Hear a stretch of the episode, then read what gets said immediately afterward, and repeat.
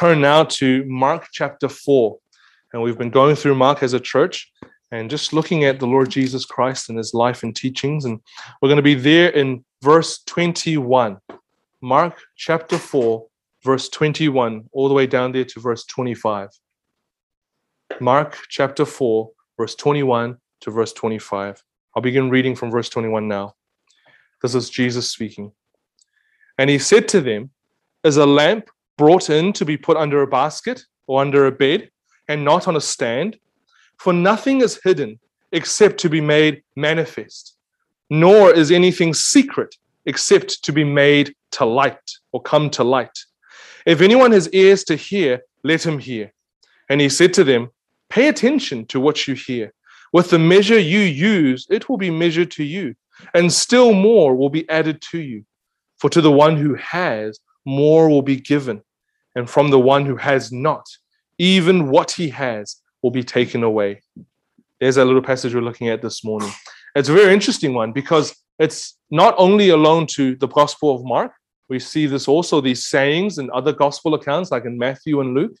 And what's really interesting, especially as we look at that first part of this passage, verse 21 and verse 22, is that the Lord Jesus uses it in Matthew chapter 5 and there, very clearly referring to his disciples, shining as lights in this world, being examples and bringing people's attention to God by their changed lives. But actually, here, if we look at the context closely, he's not actually referring to the disciples themselves. He uses the same illustration, the same principle, but he's highlighting something different. He's applying it differently. That gives us a lot of insight into how the Lord, yeah, he uses all of these commonplace illustrations, but he fits each teaching to the appropriate context. And right here in Mark, as we look closely, what happened just before verse 21? The Lord's been talking about this, this story, this parable, this illustration of the sower and the seeds, talking about different responses to his word very clearly the idea there that you need to be careful. Well, how have you responded to his word? What kind of soil are you in response to the seed of God's word? And now we come and read him talking about lamps and not putting them under baskets or tables. Well, what's he talking about? Well, I think very clearly here, especially as you couple with verse 23 later on, immediately he talks about if anyone has ears to hear, let him hear. I believe very clearly in this context, he's saying that this idea of a lamp or light under a table is not here referring to the disciples of the Lord Jesus, but here referring to his own words and his own message. He's talking about how his message, the gospel, the good news of God, the word of God, is like a light. And he's here telling us what is the purpose of the word? What, why did God give to us all of these revelations? Why did he speak to mankind by prophets and by his son and by the apostles? Really, we're answering this question that's so relevant today. What's the point of the Bible? Well, what's the purpose of this? Is it merely, as many people say, I mean, you ask people around, people will give you an answer. Oh, it's a very interesting piece of history. Fantastically interesting. Or it's a very, very mystical religious textbook. It's a very interesting thing to refer to as a moral guideline for your life. This is a really important question we're asking. What, what is the purpose of this book? What is the purpose of God giving his word to mankind? What does Jesus himself talk about his own words when he's teaching the crowds? That's really what we're answering here in this passage. And then, of course, the second point that we're going to consider this morning is now, this is what Jesus says is the purpose of his word. Then the question for you to consider is how have you responded to his word? Have you accepted it in the way it should be received? Or have you brushed it off in a different way? Those are the two simple points we want to look at this morning. So we see there that first point. What is the purpose? What's the reason why God spoke? What is the reason why God reveals himself? And primarily, as we read in the first verses of, chap- of, Hebrews chapter 1, why did God send his son as the final kind of ultimate revelation of himself? That Jesus can say to his disciples, Whoever has seen me has seen the Father. Well, why did God do all of this? And I love the illustration. It's so simple. You can talk to a two year old, three year old, and they'll understand you. Think about these lights that we have. Why do you turn on lights? Because it's dark and we want to see at nighttime? Oh, yeah, if you had a if you had a light, would you try and hide it under a basket? Would you try and put it under the table so that it doesn't reach anything? You can't see anything? It doesn't make much sense, is it? It's, it's so clear. When you have light, the purpose of the light is to shine and take away the darkness so you can see properly, right? Nobody has a light that says, now with this light, I can see myself and see my surroundings and know where I am. And they hide it and stuff it under a basket or they hide it under a table. All of that is so nonsensical. All of that is so, doesn't make any sense. That's not the purpose of a light. The purpose of a lamp is to give light. That tells us very clearly what is the purpose of God speaking. It is to give light into this world of darkness. We know now, as you look around our world, there is much darkness in every moral and spiritual sense, even physically, too. There's all kinds of sufferings that are plaguing our world. And the Bible says all of that came upon us because of our own sins against God. We turned away from the source of life, the fountainhead of life. How can you expect to have life without coming to the source of life? And so, if our world is in darkness, we need light to illuminate us, to give us life, to give us hope. Where are we to look for all of that? Well, the Bible is very clear, first and foremost. Where do you not look? You don't look in darkness for light. This place now is pitch black. You don't dive in there thinking there's got to be light in here somewhere. Why? Well, if there was, you would see it straight away. If it's dark and completely dark, there's no light inside. And the Bible is so clear to us on this. We need to hear this carefully. Light, this spiritual and moral light that gives us life, is not to be found within mankind. It's not to be found within you. It's not to be found within you changing yourself or refurbishing your moral activities, becoming a better person. It's not to be found there, not with God. You cannot come back to know God by something within yourself. Otherwise, God would not need to speak and take action on his part. He would merely sit aside and wait for you to do something. But that's not what the Bible tells us. That's not what Christmas is all about. What do we read the Bible tell us about? The people who dwelt in darkness, a great light has dawned upon them. Just like the sun rises up without you waking up before it to make sure you turn the switch on. The sun doesn't depend on you. You can sleep in. And many of us enjoy that activity on a Saturday, hopefully not on a weekday. You can sleep in and the sun will still come up because the sun is not dependent upon you. But you and I should all know we are totally dependent on the sun. We need the sun to come up in order to have grass and plants and oxygen, the fruit, all of this stuff. We need life from the sun. But the sun, it dawns on you, not the other way around. And the scriptures tell us we need God to give to us the light of His Word. His Word reveals who God is and reveals what God is doing to bring us back to Him, to give to us life. That's why in John chapter 1, the Gospel of John, it refers to Jesus as the light that gives life to all men. Because without God taking the step, taking the initiative, acting to dawn the light of life, we still remain in darkness. And Jesus says, He's really approximating that idea of light with his teaching, with his word. The words that he came to say is that light that God is dawning upon mankind. Through God's word, we can come to know him. If we hear his word and understand it and believe it and live according to it, it's through his speaking that we come to know him. That's such a simple idea. Don't, don't get tripped on with making it think it's so mystical. How do you get to know somebody? Let them speak for themselves. You know, you meet a new person. Don't guess their name, it's going to offend them. Don't guess what they like. Just let them speak for themselves.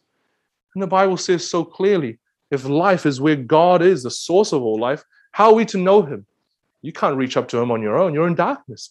Let Him speak for Himself. Let Him dawn His light upon you. And Jesus says, His words, His teachings, His life is that light. Really, He's saying, I am the light of the world. Well, that's exactly what he says in the Gospel of John. He is the light. And the purpose of the light is not to be hidden or stuffed under, but to be brought out, to be as public as possible, to illuminate as far as possible. Because without that light, we are lost in darkness. So, really, what am I saying from this passage? I think Jesus is saying that if you do not have his word in your life and you do not you know, receive his word and accept it, you are still living in darkness. You have not yet come to know God. Now, that's a really important point for us to hear clearly. Because if you misunderstand the purpose of the Bible, let's say, for example, you believe falsely that the Bible is all about helping you be a better version of yourself, helping you be a better person. Just change some of your bad habits and put on some good ones, relatively speaking. And then you can be satisfied. All is well with you and God. You see, if you think that way, you're actually not consistent with what Jesus himself is teaching. Right? It's not all about finding light within yourself. It's about the light that God has dawned upon you. And that Jesus refers to his word, his teaching, him coming onto this earth to tell us who God is. Our part then is to listen carefully, isn't it? But that's the purpose of the word. And right on that point, I want to make this application that needs to be so clearly heard for us all because we live in, in the 21st century, don't we? We live in New Zealand. And I want to tell you something very clearly. In New Zealand right now, the light of God's word is something that people try to stuff under a basket as, as much as they can. It is a light that people do not want to have in their lives. And you might be confused thinking, if this is so wonderful, why is it that people do not want to come to the light?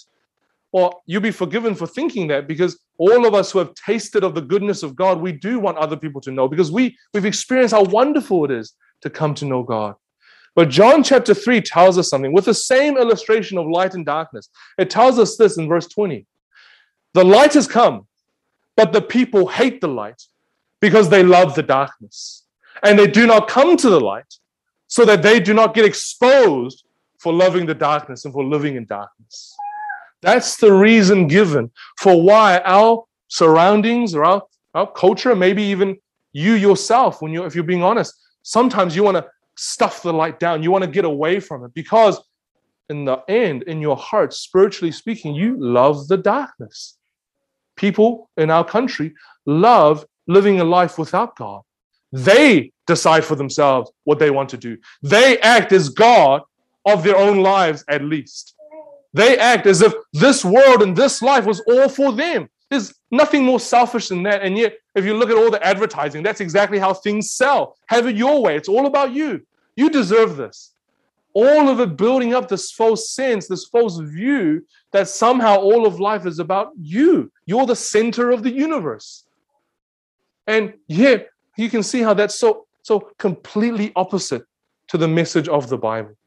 You will not find light within yourself. So, why would you focus on yourself as the first primary importance? light and happiness and joy, all of these wonderful things only come from God Himself. So why would you not put Him first? Because people love themselves, they love their pride. They love their darkness. They love the deeds they get to do away from a God who holds them to account. They, they hate the idea of coming to the light and now being exposed for being so dirty, so morally corrupt and wicked, so spiritually selfish, proud, detestable in every way. People hate coming to the light because then they get exposed. There's nothing you can hide before God. So I'll just get rid of the light, stuff it under a table, get away as far from it as possible. Now, what's really interesting, I love this little detail here. Jesus doesn't say, Does a lamp get brought out? And if people don't want it, they, they put it out? Or he says, They put it under a basket. You can imagine with a woven basket, some light's going to seep through. What I love about that is that it tells us, even though people might hate it and reject it and try to get away from it, suppress it in their unrighteousness, Romans 1, God's light still shines. For a time, it might be diminished, but it still shines. But what I want to say for every one of us here, especially for us in church, we need to understand that God's word, it's meant to be lifted up publicly. Now, the way you do that is very important. Don't, don't, don't we dare go out there self righteously. We have no right to do that. But see, God's word is it's a light that's meant to shine and to show people life and hope. Well, what good is it if we who know the light for ourselves hide it under a bushel, hide it under a basket, hide it under a table? That's not how we are to live. In fact, if we have compassion for our fellow neighbors and our friends and family, we want them to come to know the light because without Christ, they are lost in darkness. How can you live a life without holding up Christ's word as much as you can, as high as you can, as publicly as you can, humbly, yes, wisely, but doing so nonetheless. Really, what I want to tell you clearly is don't, don't buy this terrible lie from our society now. They say, if you're a Christian, that's fine. Just keep your faith to yourself. Just don't let it come into our conversation. You know, I, I don't mind if you believe in those things. Just keep it to your own living room and don't let it affect how you work. Really, what they're saying to you is, I want you to be a hypocrite. I want you to claim to believe this as the most important thing in your life, and I want you to not live like it. Thank you very much. But we need to hear from God's word. The very reason why God gave his word is so that people might have the light and come to him and have life. And therefore, our, our job there, if we have this lamp burning as much as we can, even though we know we're so weak and feeble, just lift it up as much as we can and, and let God's light do the work. He will draw people to himself. But we must not believe this deceit that you can somehow be consistent with your profession of Christ as your Lord and yet hide his word under a basket, under a table. Is that you this morning? I want to give you that encouraging word. It's okay. Come to God now and ask for his grace. Come now and realize this is what he's telling you. There's no need to live away from the light. If you realize you're not living correctly, the very fact of the good news tells you to draw near to him and to ask him for mercy and grace and to call on him for help to do to do more consistently with his will the next day but we do need to recognize that is the purpose of god's word so we as a church we love to say when we gather on sunday we're not gathering together just as a social club we're not gathering together because we love church and we love our brand and tradition of church we're gathered together under christ and under his word which means his word is above us we're lifting it up because we want people to come hear him, not to come hear us. That's what we're gathered around. Now, that's that first point that we see so clearly. Just remember that simple illustration. When you have a lamp at home, you would never put it under a table. That is how God wants us to think about his word. It is that lighthouse in the dark of the sea that draws those, you know, those boats that are traveling by safe into the harbor rather than dashing themselves onto the rock. Are you convinced that God's word is that light that alone can guide people to Him? No amount of supposed light within human beings can do that. Not if you believe what the Bible has to say about mankind's rebellion against God, our darkness. We need God's light. But isn't it so wonderful that God has given us His light to a mankind that, that wants to get away from Him? All of that tells us about the the surpassing grace and mercy of God, that He even speaks to His enemies. Right? God shows His love for us in that while we were His enemies, Christ died for us to bring us back to Him. All of these things help us to marvel at God's love. But let's move on to the second point now, just to finish. I'm just, I don't want to say anything different to what Jesus says. This passage is so clear. Just read with me verse 23. If anyone has ears to hear, let him hear. With the and he said, sorry, and with and he said to them, verse 24, pay attention to what you hear. With the measure you use, it will be measured to you, and still more will be added to you. For to the one who has, more will be given, and from the one who has not, even what he has will be taken away. Well, you just ask the question, what does Jesus want of me? Right now, as I listen to this word, right now, as I'm in contact with God speaking, He wants you to pay careful attention. Listen. Give all of your attention to what Jesus has to say. Yeah, not just everything recorded in the gospel accounts is coming from his mouth bodily, but through his spirit and his apostles and the prophets. And basically, for us, the whole scriptures, God's word, all scripture is God breathed. God wants you to pay careful attention. Whoever has ears to hear, let him hear. Whoever is wise, let him be wise about this. It is a foolish person who comes before God and God is speaking and they're on their phone more concerned about their social media. It is a foolish person when God Himself is speaking to them about their own life and salvation and happiness. They turn away and are more concerned with the cricket and with the rugby. There's nothing more foolish than to ignore God, and doubly so, especially now for every one of you here, when God's word is right here in front of you. God is saying to you, Christ is saying to you, pay attention. Dedicate your life to paying attention to every word God says.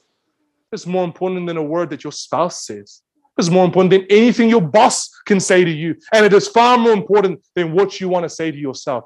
Listen to what God has to say. And that clearly applies to everything God has said, the whole counsel of God as revealed in the Holy Bible. We are to pay careful attention. Now, let's understand clearly what, what does Jesus mean when he talks about this, this measure that you use, it will be measured to you. And what does he mean about those who have much will be given more, and those who have little, even what little they have, will be taken away? Here's a very simple way to understand this. Think of this not as two static positions of response to God. Oh, you know, person A responds like this and person B responds like this. Think of it as a, as a line. And here's God at the end of the line. And here's you somewhere on the line. And really, the response is which direction are you going? When you respond and pay attention to God through all of that, you're drawing nearer to Him, aren't you? Just like, for example, take this so easily. Think about two spouses. If day after day they never talk to each other and never listen to each other, I give you as much money as you want, I'll bet you they are going to grow apart.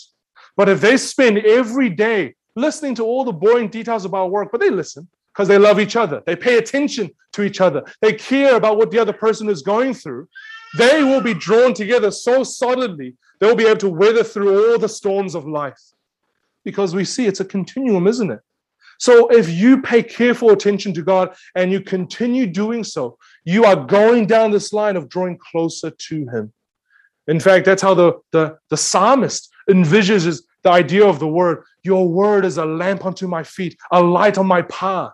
It's the way that I come near God. I'm, I'm going down this way. And the, the more I pay attention to your word, the more I know who you are, God. The more I can come to know you more for myself. But you see, if you start not paying attention, you pay attention to something else. Here's God going west, you're going east. Well, why would you ever expect to get closer to God if you're walking away from Him and not paying attention to Him? Why would any of the, the spouses think, if I, if I just ignore my spouse and don't pay attention to them for years on end, we'll have a stronger marriage at the end of it?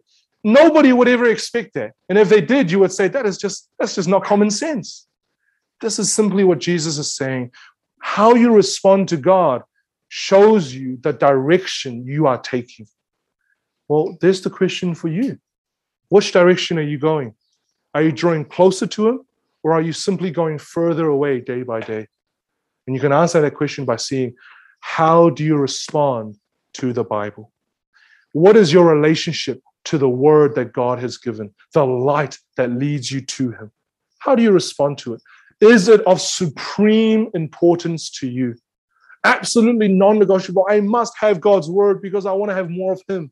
Or is it something that collects dust because it's, it's just buried beneath a whole bunch of other priorities?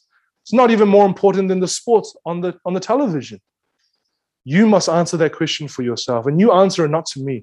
You answer it in your own conscience before God Almighty, who sees all things. But how are you responding to the Bible? How are you responding to God's word? And how you are responding tells you which direction you are traveling. And here's the sober warning that the Lord Jesus himself gives. I can all I can do is simply repeat it to you. He says, if you are drawing closer to God, you will have more. Already now you enjoy some semblance of fellowship and communion with God, your Savior. You only have more. And when you get to heaven, you'll have the fullness. But if you are drawing further away from Him, even what little light you have now, what little patience and mercy He has for you now, even that will be lost and taken away in the end. Do you see that? If you're going further away, even what little He has given you now, He has given you many good things in this life. There's no doubt about it. He allows his rain and the sun to shine on the righteous and the wicked alike. But that is not a permanent fixture. No, the Bible says it is appointed to every man to die once, and then after that comes judgment. And on that judgment day, everybody who has drawn away from him for the, their lives, they've not paid attention to his word, even now, what little mercies they have will be taken away. But for those who have been continuously drawing closer to him, going down the direction that his light points us to towards him, they will only get more and more and more. That is the sober and serious warning that Christ gives to every one of us this morning. I hope you can see, just look down. I'm not bringing any of this up from my own thinking. I'm simply relaying to you what Christ himself has said. Though the only question left for you to consider this morning is where are you now in response to God's word?